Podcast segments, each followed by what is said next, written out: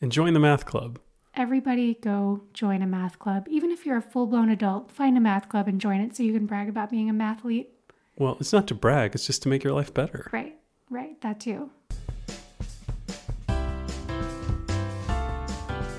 Welcome to Pennies and Popcorn, the show about real money lessons from the world of TV and movies.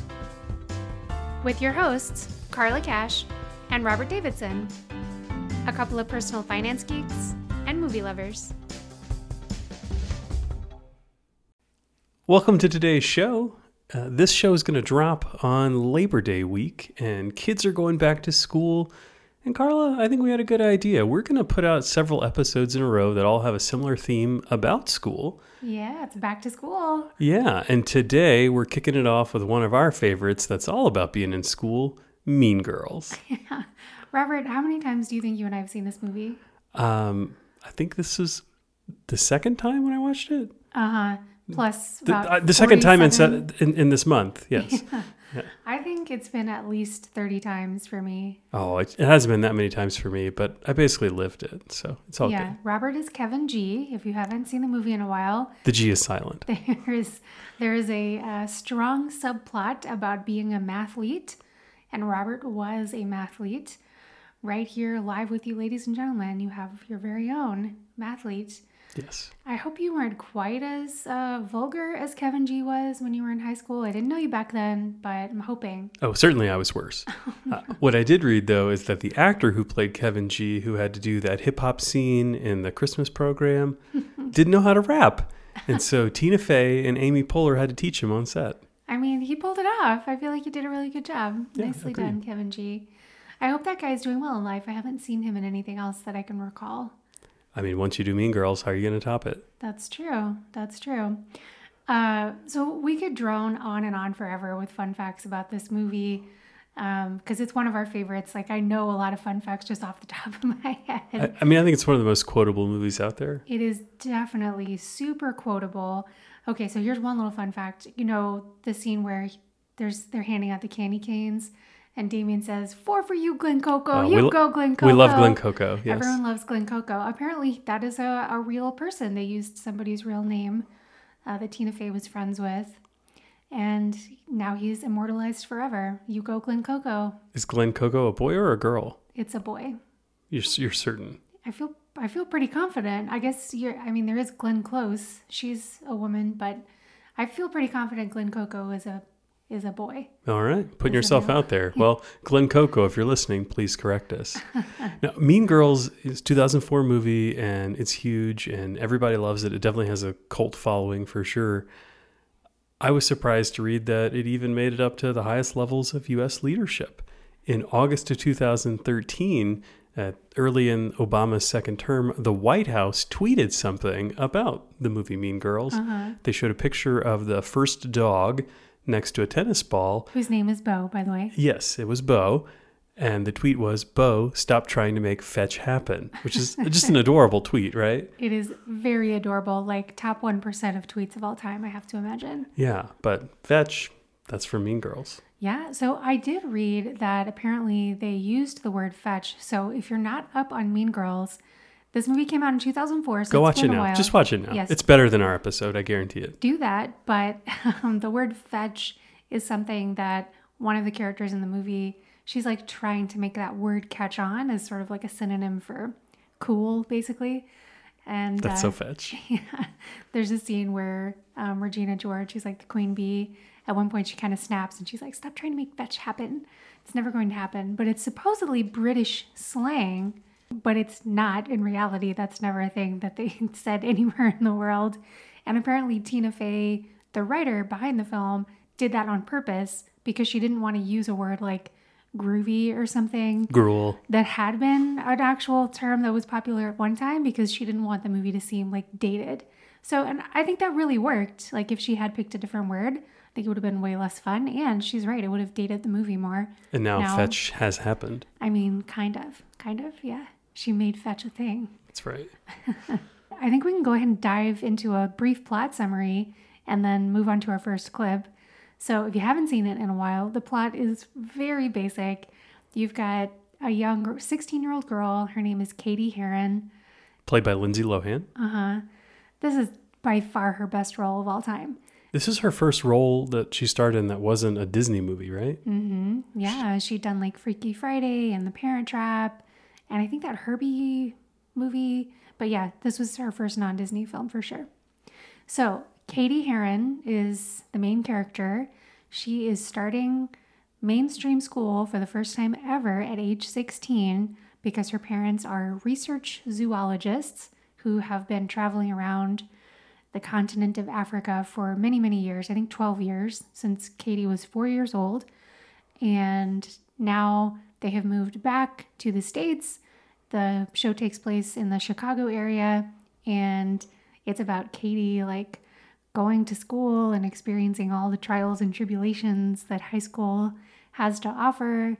Um, and she gets sort of adopted by this clique of the super popular girls. Um, but she doesn't always love those popular girls. So there's some drama about like, are they really her friends? Is she pretending to be their friend? And then there's the primary subtext of will she or won't she join the mathletes? That's so true. That's really the main subplot. Uh huh. That's the thing that Robert cares about the most. Um, yeah, I think that's pretty much Yeah, all you need Just to know. Just watch the movie. Go watch the movie. Do it now. It's on Netflix. I think it expires at the end of September. And who knows where you'll be able to watch it then. So go watch it now. Yeah, it really it's a good plug. You should go check it out. So let's dive into our very first clip where we just briefly hear Cady kind of explaining her background and why she's been homeschooled for all these years. So there's a funny sequence at the beginning of the film, um, which I think is way less relevant now in a post COVID world about how homeschooled kids were considered like kind of weird. Cady is explaining what was going on with her life and why she was homeschooled. But my family's totally normal, except for the fact that both my parents are research zoologists and we spent the last 12 years in Africa. I had a great life, but then my mom got offered tenure at Northwestern University. So it was goodbye, Africa, and hello, high school. So, Carla, what would you rather do? Be a traveling research zoologist in Africa for a dozen years or a tenured professor at Northwestern? Okay, well, to answer that question, I have to make a confession because in this this You, scene, you did travel around Africa for 12 years as a research zoologist? yes, I've had a whole other life that you didn't know about. Wow. Um, no, in this scene in the movie, they're showing snapshots of her parents like working in the field in Africa, and there's a shot of one of her parents, I forget which one, holding a giant python of some sort. And I am minorly ophidiophobic, which means I have a snake phobia. Uh, and I have to imagine if you're like a research biologist in Africa, at least some part of your job is going to involve reptiles, perhaps the legless variety. And I would not be a fan of that. Well, So, Carla, let me share some news for you. I'm ready. That particular snake that that guy is holding is not native to Africa. That's at the time I was thinking that. Like, do they really have pythons? I know they have terrible snakes in Africa. There were multiple animal goofs in the making of this movie. They show a picture of a young Lindsay Lohan riding on an elephant. It's an Asian elephant, not the African kind. That that tracks. Same thing with the snake. Yeah, the snake does not look like an African snake. When I think of African snakes, it doesn't feel like pythony. But uh, in any event, whatever kind of snakes might have been involved, I would not have been okay with it. Uh, don't like snakes of any kind. So Do you like professors? This is kind of an easy one for you. Yeah, so I think I would have more fun teaching in a classroom setting. Although it would be fun to study all the other animals. If I could have like a reptile exemption from my research biologist uh, field work, then yeah, I would I would think it'd be really fun to travel around and study animals. All right. Well, what do you get paid if that's your job? Because I'm totally curious about this. She's got two parents traveling around Africa doing their science study thing, which sounds really fascinating. Are they just like living hand to mouth or what? So, according to the Bureau of Labor and Statistics, a zoologist or wildlife researcher, um, the average salary you're looking at is about $64,000 a year. So, it's not a bad living. I would imagine they're doing better than that because it seems like they are more educated than the basic level and are likely affiliated with the university. Yeah, we don't get any details on it from the film, but that seems like a reasonable assumption. Also, the fact that she's getting a professorship at Northwestern University, which is a very prestigious place, um, seems to indicate she's probably got a PhD. So, yeah, they probably were doing a little bit better than average, I would imagine, for a zoologist. I would also think that this might be a little bit like people who are serving in the military, where you're getting a salary, but your housing expenses are sometimes covered by your employer, right? I can't imagine that they're stuck trying to find a place to live, or frankly, the places that they're living as a research scientist are probably not so fancy. But anyway, they have less of the normal living expenses than the average person would living doing this job, and so perhaps when they come home, they have a nice pool of money that they could have saved up. Yeah, that seems very possible. Um, again, it's all conjecture because we don't know anything about these characters, but it seems highly likely that they would at least get their travel expenses covered. I would think maybe even like something towards their their housing costs. So I think that is a very real possibility and something to think about if you want to consider becoming a research zoologist. So, when she gets offered this professorship at Northwestern, a reasonable guess of what her salary would be today would be about 200 250 a pretty reasonable guess based on the numbers that northwestern publishes um, and a tenured position at a university like that that's a pretty tough thing to turn down so yeah, the tenure means you get to keep it until you, unless you do something really offensive, right? Mm-hmm. Yeah, pretty much. So it's not a bad gig to have to have like a virtually guaranteed two hundred thousand dollar ish salary for the rest of your life or the rest of your career. It's pretty solid. Yeah, but if you love being out in the field, it may not be for you. I mean, if they liked doing that for a dozen years, I kind of think she's going to miss it. What's she going to do? Sit in front of a computer and read articles about the scholarly work that other people have done? I don't know. She's going to be sad and feel empty inside. And then what about her dad? I mean, is he just stuck like going to the Chicagoland Zoo? Is that, is that what he gets to do now? Hey, that's a valid question. I do know that at some universities where you've got a couple that both work kind of in the same field or that are both professors or have enough education to qualify to be professors, some universities will make that part of the package that they offer. It's like, we get it. You're a couple. Buy one, get one free? Yeah. I'm not free, but we'll try to find something for your spouse as well because, like, otherwise we won't get you, right? You're going to have to go somewhere else where you can both find jobs. So, yeah. We, again, we don't get anything on that in the movie. The movie is totally focused on the 16 year olds, but it's a thing that does happen in real life. So maybe he got some kind of a coattails sort of package. I don't know. Well, you're right. The movie is focused on the 16 year olds, and I think that takes us to our next clip where we learn a whole lot more about the the primary plastics characters in the movie. Who are the plastics? They're teen royalty. If North Shore was Us Weekly, they would always be on the cover. That one there, that's Karen Smith. She is one of the dumbest girls you will ever meet. Damian sat next to her in English last year. She asked me how to spell orange. That little one, that's Gretchen Wieners. She's totally rich because her dad invented toaster strudel. Gretchen Wieners knows everybody's business. She knows everything about everyone. That's why her hair is so big. It's full of secrets. Hey, hey, um, what's happening? And evil takes a human form in Regina George. Don't be fooled, because she may seem like your typical selfish, backstabbing, slut-faced hoe bag, but in reality, she is so much more than that.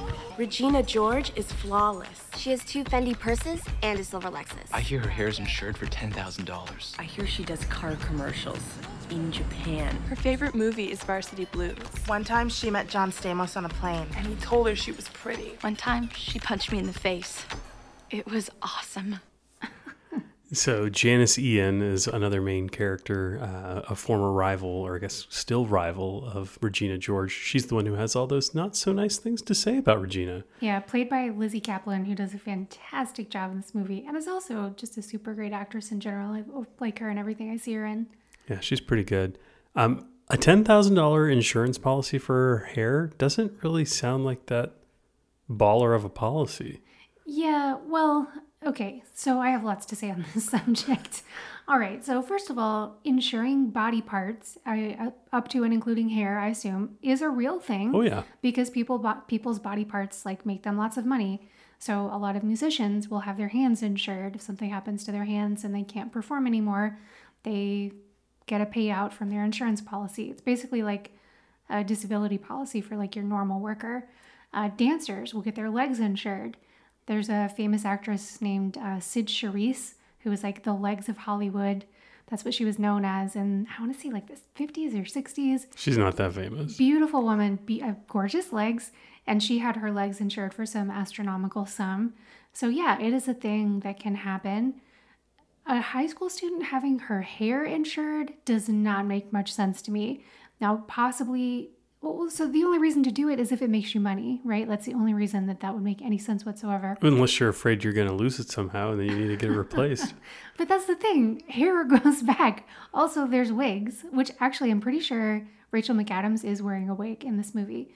But yeah, there are really good wigs that people can wear, and hair inevitably comes back. So, especially when you're 16, it's grown pretty fast. So they mentioned this modeling thing in Japan, which sounds like a rumor. I can't imagine that's really true. But maybe if she's making bank from, you know, doing these modeling gigs, it would make sense to have her hair insured. But again, not really, because it's a replaceable body part. Like, unlike feet and hands, it grows back. So it does not make much sense to me to have your hair insured. I just don't think $10,000 is enough, right? I mean, if it's if her hair is really worth something, it's got to be worth more than ten thousand dollars. Yeah, it does seem like an odd sum of money. Either she's like really doing well as a model based on her hair, or she's not. And ten thousand dollars doesn't seem like enough to compensate her if she's really doing well. So true. Lots of questions. Well, these girls all seem to have some degree of money. Certainly, Gretchen and Regina do, and Damian portrays them as rich how do you feel about that? I just, it always bugs me when kids call each other rich when they haven't done anything to earn it, right? Like there are wealthy children in the world who've like been child actors like Lindsay Lohan. She was a wealthy child by her own work. She earned a lot of money, but for the vast majority of kids, if your parents are wealthy, I don't think that makes you wealthy. Like you haven't done anything to earn that. And depending on your parents' philosophy, like as soon as you're of age, you may not have access to any of that anymore. So it just bugs me a little bit. Like the kids themselves are not wealthy, they're just enjoying the fruits of their parents' labor. Well, I always put myself in the position of being a kid, and I don't know what does it mean to be rich as a kid? I think it's ultimately that. You get to go on fancy vacations and you have a huge, nice home and you may have a fancy car, or your parents have fancy cars, and you have nice clothes and a, a deep closet with a lot of variety. And kids who are poor definitely feel it, right? They may struggle to have the money to go on a field trip, or you know, their clothes may be a little bit, maybe a little bit more worn.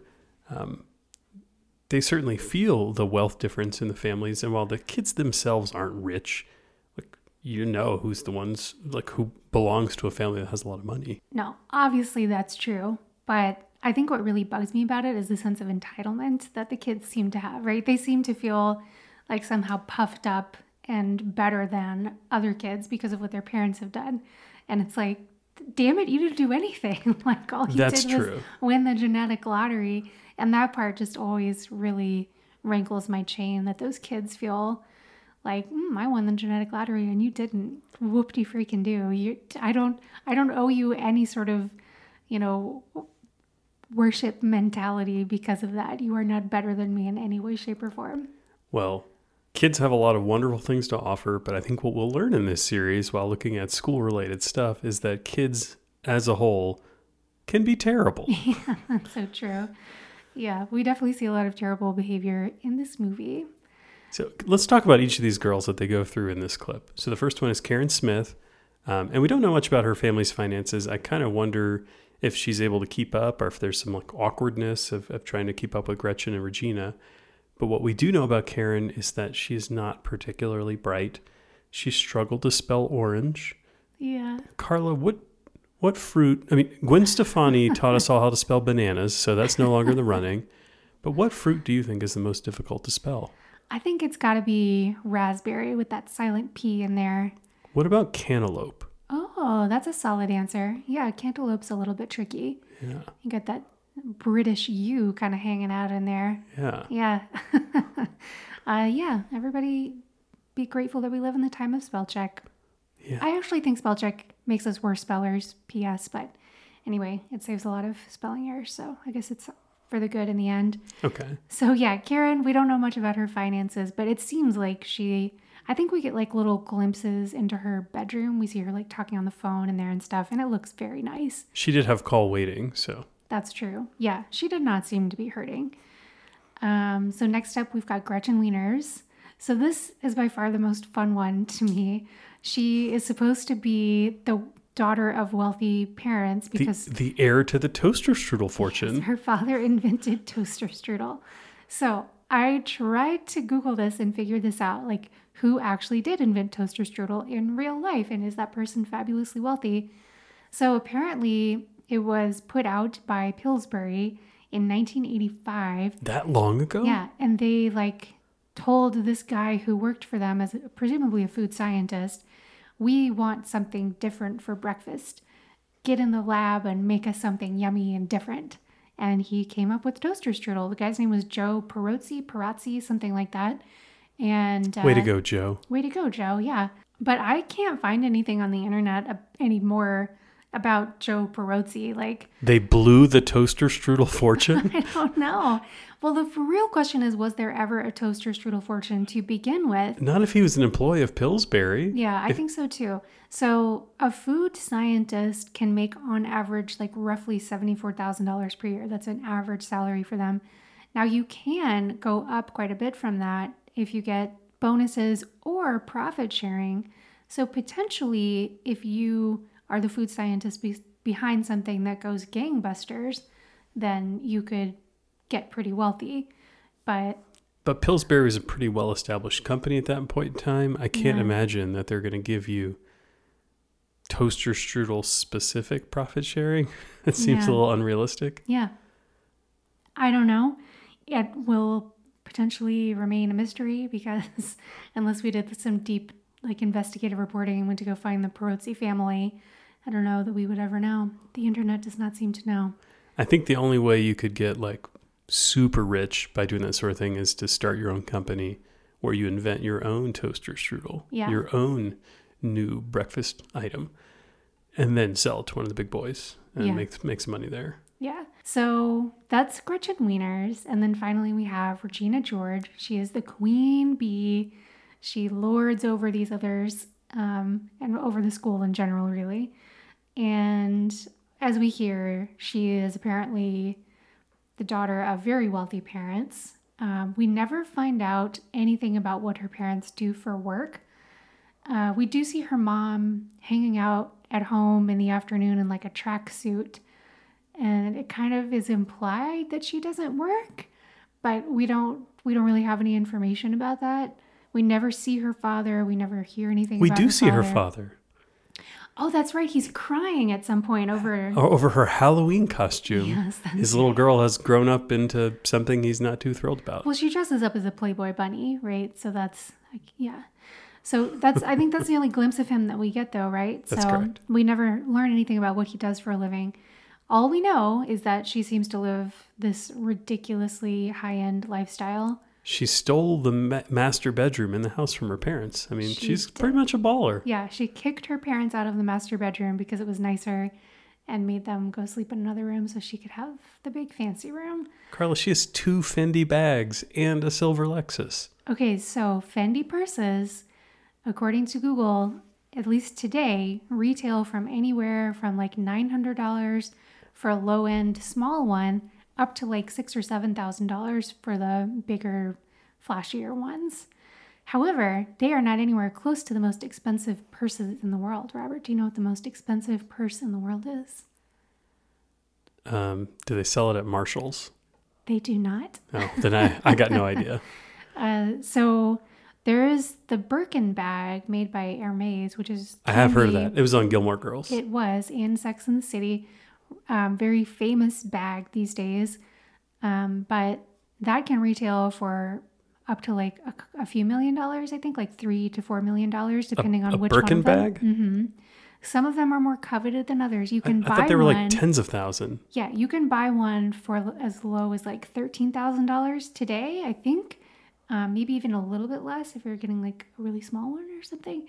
But yeah, that's the low end. But some of them are like special because of their history or like the limited edition. So some of them, some of the Birkin bags go for up to like one point four million dollars, but they are not the most expensive. I had not even heard of this, but according to the internet, the most expensive purse in the world is made by a company whose name I cannot pronounce. I think it's M O U A W A D. Um, and they make this diamond encrusted heart shaped bag that goes for $3.8 million. Well, it's not really a purse. It's more like a really big bracelet, right?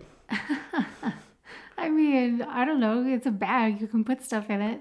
Eh, I don't know. It's not functional. No one would use this to carry some lip gloss and a thing of Kleenex and a driver's license. I don't know. That's what one does with purses, at least in my All right. humble experience. Well, in any event, Regina she's- George doesn't have one any of those. Yeah, she doesn't have those, but she's racking a couple Fendi's, which means that her parents have spent at least a couple thousand dollars on getting her some purses. Maybe she used that modeling money. Maybe she did. Maybe she really does have her own money. Uh, we also see her driving around in a silver Lexus, which today a Lexus convertible like that is going to be somewhere in the neighborhood of a hundred grand. So these are pretty fancy items that she's flashing around. for a high school junior. Yeah, not so Mhm. bad. So Regina George, if you were to make a wager, would you bet on her being successful in life based on where she is at the beginning of the movie? What do you think is going to happen to her? I don't know. She definitely is competitive, and that can go a long way in life. And she seems to be very good at marketing herself, right? She's convinced an entire school full of kids that she's like got it going on. So I can certainly see her being a successful Instagram influencer or something in today's world. Maybe that she- usually doesn't translate to success. we talked about this. Well, that's true. That's true. But it can for the, the top like 1% or so of them. She could have been a Kardashian. Is that what you're telling me? Yeah, I mean that uh, that was going to be the next words out of my mouth is some kind of reality TV star. I can see her doing something along those lines. So, yeah, I don't think she is doomed in life, but she's going to need to try to grow a little bit and figure out how to help solve other people's problems because that's usually the pathway towards building wealth in life is to help other people solve some kind of problem. And it could be a problem like looking good, right? She could help be a stylist. She could help people, you know, craft their image because she's really good at that. But she's got to be useful in some way, shape, or form. I mean, she is only a high school junior in the movie, so we shouldn't expect her to be out there curing cancer or anything. I think her odds of being successful in life are pretty good. I mean, she's strong willed, and I don't want to say that she's traditionally smart because we see her ask a lot of dumb questions. Is butter a carb? Is butter a carb? I don't know. Really. Yeah. Um, but I do think that she is willing to push pretty hard for the things that she's interested in and that she wants, and she'll probably persevere. Yeah, that seems true. Uh, which of the others do you think has a good shot of making it in life? Oh, Karen Smith is definitely going to be a weather woman. Um, maybe. Know. Maybe. I do think Cady seems like she has a lot of potential, right? She is very good at math, which is a skill that often translates into high paying jobs. we know that Kevin G was going to be the one who made it in the real world. I mean, Kevin G does seem like he's got it going on. He clearly has a future as a rap artist, so Uh, I think Trang Pak's brother Tim Pak is on the math team. indeed so he is. he probably did well too, hmm Everybody on the mathlete team, we assume, is crushing it in life. Th- based on my experience. That's Uh-huh. how it goes. Yeah. Um, okay, so let's dive into our next clip, and we're going to kind of shift away from the kids a little bit and talk about Tina Fey's character, Miss Norbury. Oh my god, that's Miss Norbury. Oh, I love seeing teachers outside of school. It's like seeing a dog walk on its hind legs. Oh, hey guys, what's up? I didn't know you worked here. Yeah, moderately priced soaps are my calling. You shopping? No, no, I'm just here with my boyfriend. Joking. Sometimes older people make jokes. My nana takes her wig off when she's drunk. Your Nana and I have that in common. No, uh, actually, I'm just here because I bartend a couple nights a week down at PJ Calamities. Cady, I hope you do join Mathletes, you know, because uh, we start in a couple weeks, and I would love to have a girl on the team, just, you know, so the team could meet a girl. I think I'm gonna do it. Great. You can't join Mathletes. It's social suicide. Thanks, Damian. Damian doesn't know what he's talking about. All right, so let's break it down a little bit. So we've got Miss Norbury. She is Cady's math teacher, and we see her bartending a couple nights a week um, at this place that seems to be in the mall because that's where she has run into them is at the mall. She's dressed for PJ calamities like the lady in. Um, Jennifer Aniston in Office Space. thank you, Carla.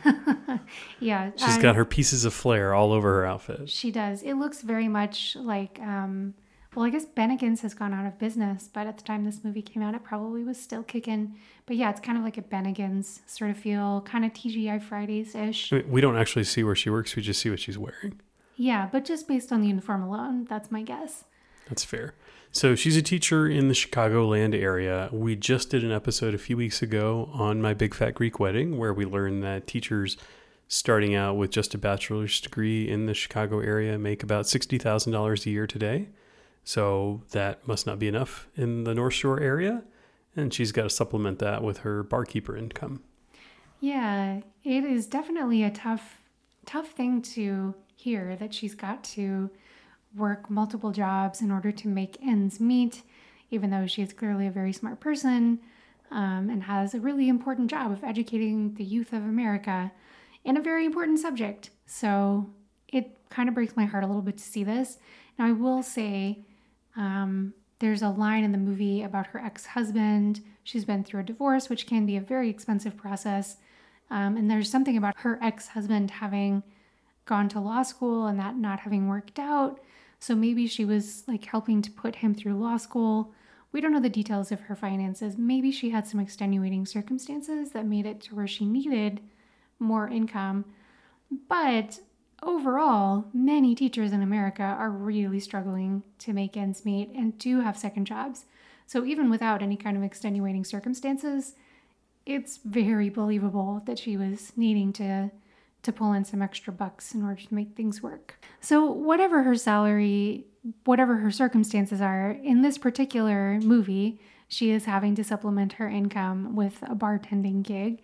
So how much do you think she could reasonably expect to make at a gig like this? Oh gosh, and this bartending gig, um, I don't know, like a hundred dollars a night. It's not some, it's not a club. She's not serving tons of drinks to tons of people. She's probably working at a Chili's like environment where there's a bar that's not that busy, and maybe half the drinks she's making are for people at tables that are being served by somebody else, and there's some tip pooling going on. She's not making that much. Yeah, I agree. So in general, bartenders report that they make about $200 a night on a good night. Um, obviously, that can go much higher at like a really nice bar that's super busy, like a Friday, Saturday night, but that's pretty typical. So, because she's working at this restaurant, that's probably more of a restaurant than a bar. Um, again, we're basing this all on one outfit we see in the movie, but that's our guess. She's clearly not working a full shift either. right? Yeah, yeah. Because I mean, she's got to get up early to be back at school in the morning, and being a teacher is not like a you know just school hours kind of job, right? You've got to be preparing curriculum and grading papers and things. Um, so yeah, she's probably not doing it for a full shift. Why is she being a bartender in the first place, right? Why isn't she doing something else that's more akin to what she enjoys? I mean, mm. maybe she does enjoy being a bartender, but you would think that if she really loves teaching, she could be some kind of a tutor. She could probably doesn't want to tutor kids who go to her school. There's probably rules against that, but maybe other schools in the district or heck, she lives in the greater Chicago area. There's people around who want to pay for tutoring, guaranteed. Yeah, no question about that. I think tutoring is probably her best bet for a really good side hustle that will bring in a lot more than like a hundred dollars for five or six hours of work, right? That's not a very good rate of pay for somebody who has the skill set that she has, especially math. That is a subject where people need a lot of tutoring, and that one on one attention can be super helpful to folks. So, yeah, I think she could probably be charging um, 50 to a $100 an hour as a tutor and make a heck of a lot more than she does tending bar. Well, heck, even if she wants to make the same amount as she does as a bartender, she could probably get a job working for a test prep company like Kaplan or something, right? They do test prep for the SAT, for the LSAT, for all kinds of stuff. If you've got the skills to be a high school calculus teacher, you probably can, you know, make the cut to do that sort of education too. Oh, yeah, no question about that.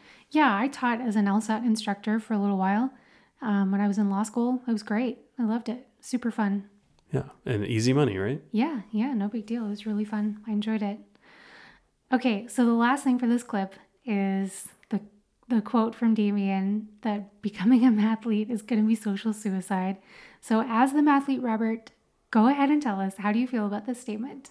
Well, it's just wrong. I mean, it is 100% incorrect. Um, as a former athlete, I can tell you that I was incredibly popular. I mean, Right. I, look at me, right? Uh-huh. I'm clearly the heart of popularity. In- in all seriousness, at my school, we had a huge, thriving math club. I think we had over 100 members in it.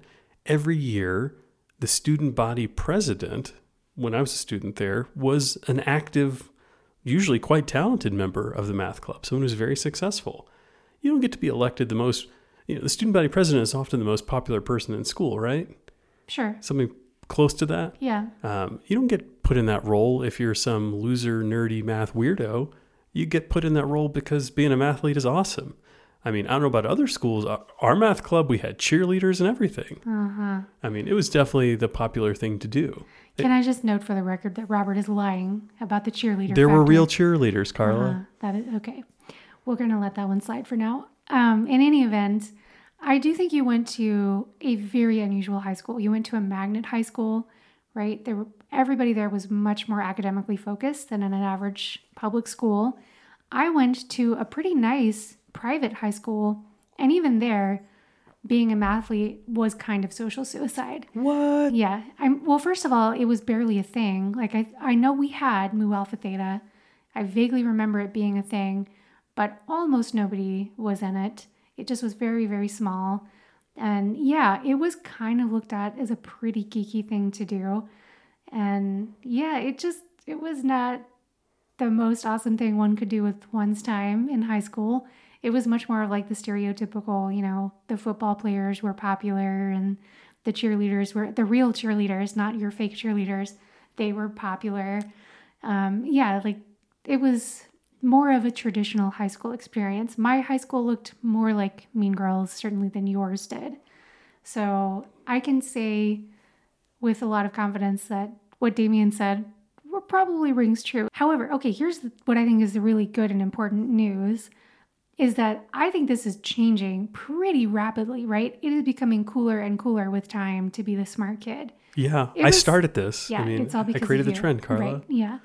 I mean, even when I was a kid, it was like it wasn't uncool to be smart. You just you had to be like the right kind of smart, right? Like you couldn't rub it in people's faces too much, but it was still considered great to be like at the top of your class because like everyone knows that doing well in school can lead to a happier, more prosperous life. So it was still considered a good thing to be good in school overall. You just not in a mathlete sort of way. That's all I can say.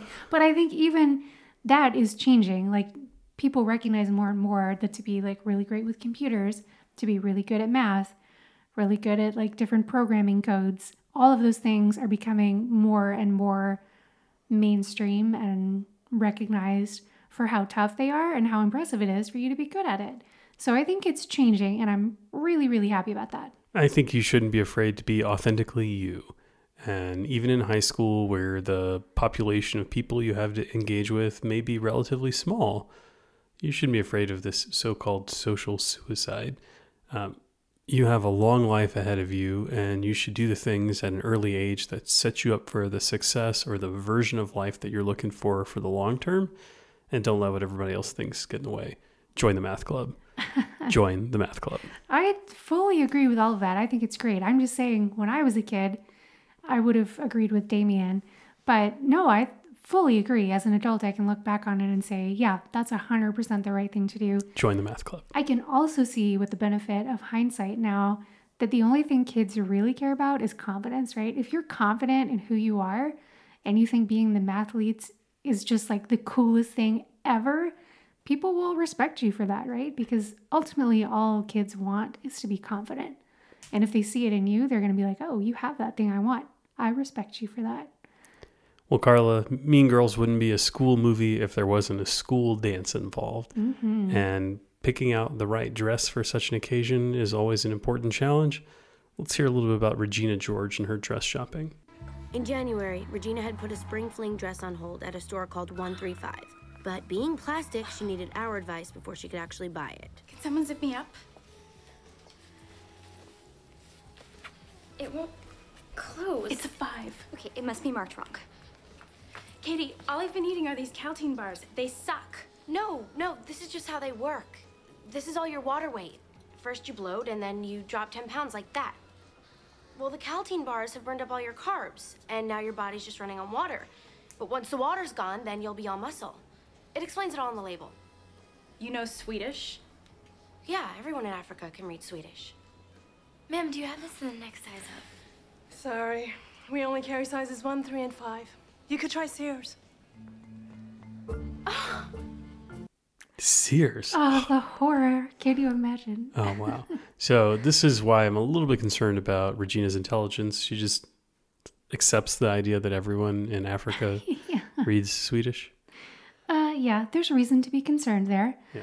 Um, what a random country for a whole continent to be able to to read that language. It's like Everyone knows Sweden was big on the, you know, conquering and, you know, colonizing the whole world. Yeah, I also think it's really hilarious how throughout the whole of this movie they talk about Africa as though it's like a country, like this small little place. It's a huge effing continent with I don't know how many countries are in Africa, but I'm guessing at least 30. It's like there's a lot of countries in Africa and pro- probably a lot of variety among many the many African countries and like what languages people can read there and yeah, anyway, they talk about it like it's Liechtenstein or something. In any event, so let's talk about the cost of this dress. We don't hear them say in the movie what this dress might have cost, but what I can tell you is that today a prom dress on average there's there's really no good average number, but a range of prices that people pay goes from like $85 up to about $700. I think the median is probably somewhere like two to three hundred dollar range. Okay, so that I assume the eighty-five dollar range is the bargain bargain basement option from a, a major department store rather than Yeah. something at a, a boutique like one three five. Yes, one three five is very exclusive. Man, I do not feel like that shit would fly at all today. To have a store that like only carries up to some really really small size with today's like body positivity, that would not fly. 20, 24, 38. Okay. now, is there isn't there like a 579? Yeah, there used to be, and I'm pretty sure that's gone out of business. Was now. it the same model? I don't know. I don't. I don't remember if I ever shopped there, but yeah, that was a thing, and I've, I'm pretty sure it's gone now. Okay, wow. So there we go. So Regina is shopping at this fancy boutique. Let's assume she got something on the higher end, the three hundred dollar plus range for for this dress for the spring fling. Man, that feels like a lot for a high school kid's dress. Yeah, that is a huge sum of money to be spending on a one-time wear kind of dress, and I will say, it is a one-time wear kind of thing. Now, I I actually took a quick browse at what prom dresses look like today because it has been many years since I was shopping for or wore anything resembling a prom dress. Um, they do they look better now. They've gotten a little bit more fashionable, and I can picture somebody maybe wearing the kinds of things that I saw online to like a charity event maybe or something down the line. Because most high school kids are going to charity events, right? I mean, you know, it's prom. They're graduating soon. Like most college kids are going will. to charity events, right? yeah, yeah, it's a fair, it's a fair point. But at least there's like a possibility of wearing some of the dresses that I saw at some sort of other event down the line. Although I will say, fashion's gonna change again, right? Like what's cool today is probably not gonna be cool by the time you're an old enough adult to be going to some sort of like charity event um, or some kind of like black tie event. So yeah, it's basically never going to work. Like these are one-time thing dresses. I think if you're going to something as fancy as a black tie charity event, you're going to want to get a new dress for it anyway. You Yeah. probably won't be the same size as you were when you were a junior in high school. Also true. I know that I am not. So, uh, yeah. Yeah, no, these it's it's you have to accept the fact that you're never going to wear it again. It's like a wedding dress. So why are people like? Does Walmart carry a line of prom dresses? Oh, that's a valid question. I don't know. But I will say a really great thing to do is donate your old prom dresses. And you have to do it soon after you graduate because, as we said, these fashions are going to change, right? Kids aren't going to want them for very long. But I did that with some of my dresses, I think, as soon as I was out of college. Because I did go to a couple college dances and I wore them a couple more times. But um, after that, for sure, like, never going to wear those things ever again. When do you when do you think is the best time to go shopping at like a Goodwill or a thrift store for a used prom dress? Is it like summer? yeah, probably because you're getting the cast offs, right? People wear them in May and then they're getting rid of them.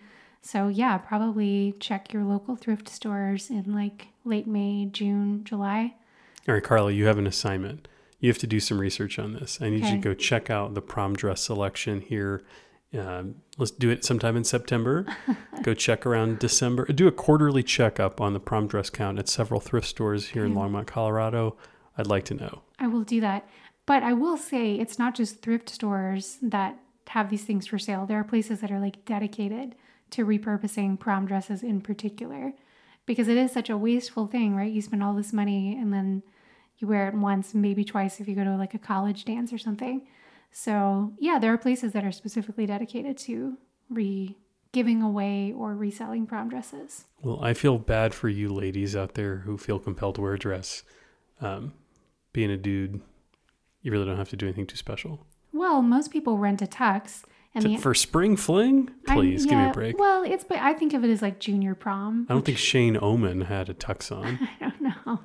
Um, but yeah, it's that's pretty typical for like a nice high school dance for kids to rent a tux, and that is anywhere from like 100 to 150 dollars. So the guys get off easier, but not that much easier. Well, I would say a lot of like lower than prom level dances, at least where I went to school, a suit was sufficient. So if you had a suit for any purpose, you could just mix it up with a different shirt or a different tie and you kind of wear the same suit all the time. That's true. So if anybody still has some old prom dresses lying around in a closet somewhere, make sure you donate those bad boys because some girl will really appreciate it. Assuming it's not from like the 80s or 90s or even the early 2000s because man, fashion changes. Maybe it's come back around. Yeah, you never know. And join the math club. Everybody go join a math club. Even if you're a full blown adult, find a math club and join it so you can brag about being a mathlete. Well, it's not to brag, it's just to make your life better. Right, right, that too. All right. Well, thanks for enjoying our first episode in our series about school. We'll have some more fun for you coming next week. Yeah, we'll catch you next time. Take care.